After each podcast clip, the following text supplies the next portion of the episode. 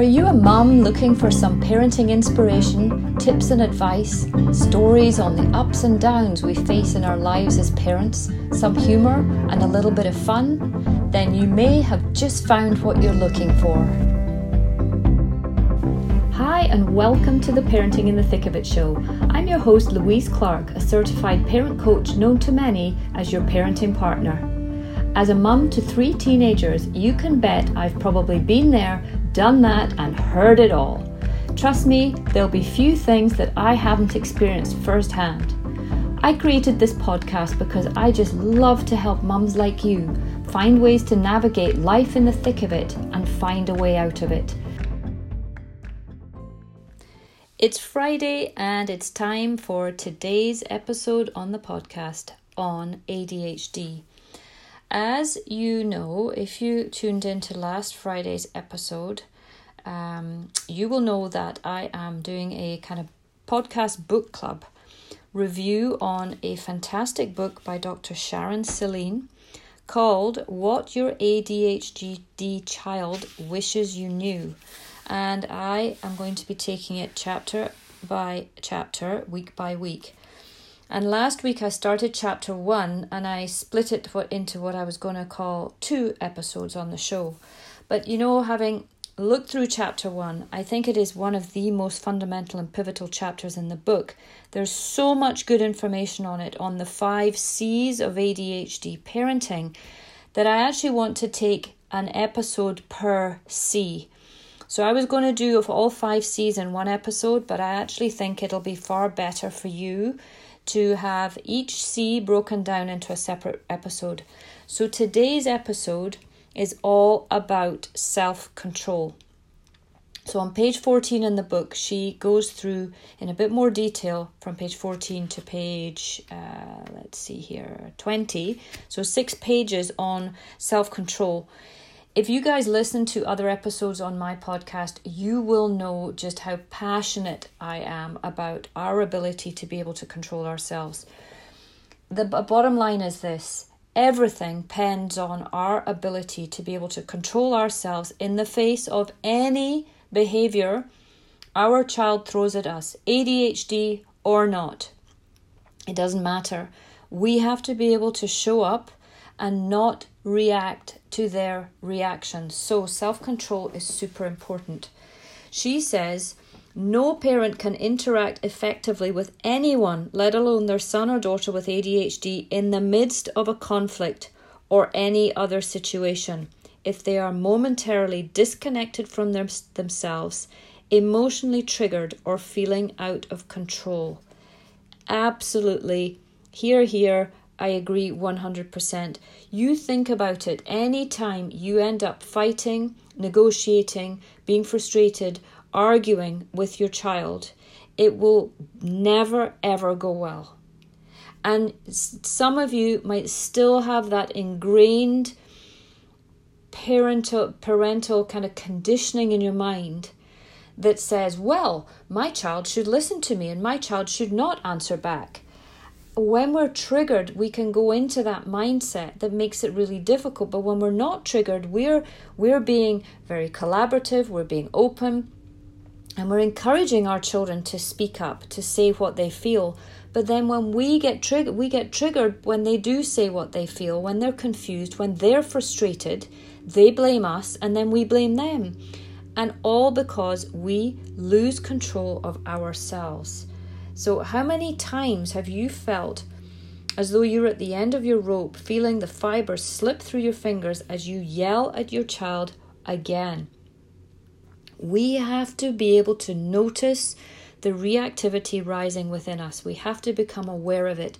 We have to become aware of our minds and where our minds are going, because our minds take us out the present moment and they take us into the future or into the past. And when we're there, fear usually kicks in, and when fear kicks in, we go into survival mode, and in that survival mode, we fight, we rarely freeze, and we rarely actually flee or flight. We rarely take off. We can't do that.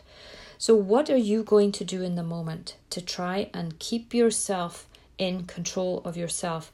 On page 15, she gives you 1, 2, 3, 4 breathing exercises. I always say, take a deep breath. A deep belly breath stimulates the parasympathetic nervous system. That system is in place to help calm ourselves down. It is our natural calming way, but we don't use it. So breathing into your belly and your lower diaphragm, lower ribs, is what you need to do in the moment when you feel yourself getting all fired up and triggered. This is being mindful. When we are mindful, we are open to the present moment as it unfolds in front of us with no judgment.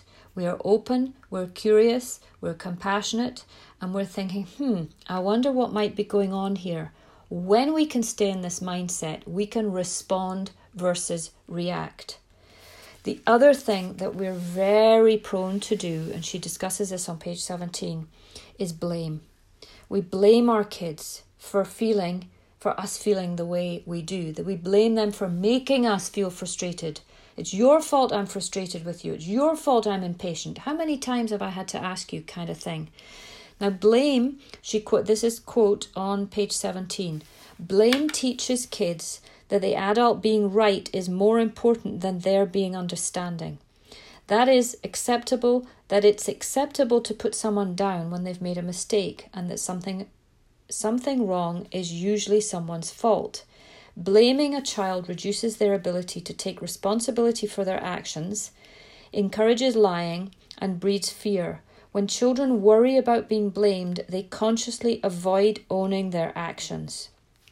Blame increases low self-esteem by finding fault with behaviors and choices, even though kids with ADHD sometimes can't control what they do. I would say a lot of the time, actually, they can't control what they do. So by responding instead of reacting, you validate what's going on, whatever it is, and then if necessary, open up the space to create an alternative solution. So you could say something to your kid like, I understand you don't think this is fair and you don't want to stop, but we have to. Let's talk about it. Try and collaborate with them. I've jumped ahead to one of the other C's, but much as you would like to manage everyone's behavior and avoid a blowout, all you can really do in the moment is control yourself. The big difference in any provocative situation is whether you react to it or you respond to it. So when we can notice and be aware of our reactivity, it's only then that we can choose to respond. If we're unaware of when we're getting reactive, then we have no choice but to respond, but to react. So in my Monday episodes, if you need some help with noticing your thoughts, noticing reactivity brewing in you and what you can do, then tune into my Monday episodes. I do guided meditations in them, but a lot of the information is on exactly this. How do we become more aware of our reactivity, of our potential brewing reaction within us, so that we develop the awareness of it before it spills out and spews and we vomit all over our children with blame and shame and guilt and all sorts of things. So the moments when you are most frustrated are the ones where you most need to remember to slow down and use your thinking mind. Now we can only use our thinking mind if we're in a calm mode, if we're not in survival mode. But when we react, we go into survival mode. It's the reptilian limbic system. The amygdala gets activated when we become triggered. When we're in that space, there's three things we can do. We can fight it, take flight, or freeze. Usually we fight. And when we fight, when we're in that mode, we can't access the logical thinking, the rational thinking, and the organized thinking that are prefrontal cortex will offer us. So we have to get out of survival mode if we hope to be able to respond and control ourselves. So I hope that you found this episode helpful. It's been a game changer for me.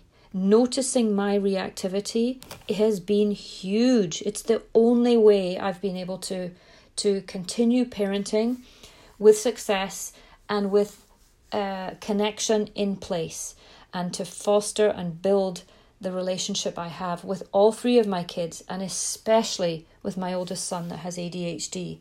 Because the more challenging the behaviors are in front of you, and ADHD behaviors are challenging, the deeper we have to dig and the deeper we have to take control of ourselves in all of it.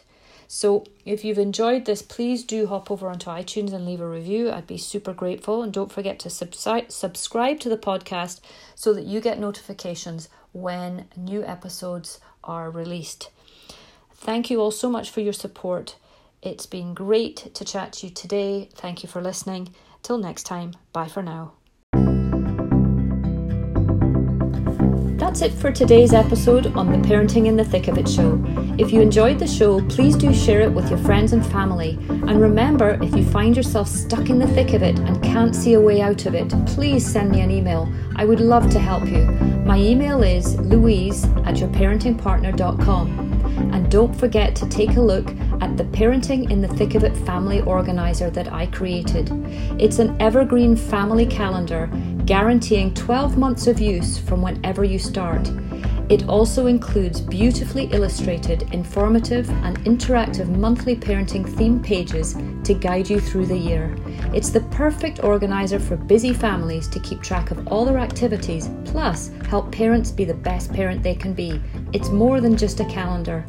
You can find the link for this and the other social media platforms that I am on below the description in this episode. Thank you so much for listening today, and I look forward to being with you all soon. Bye for now.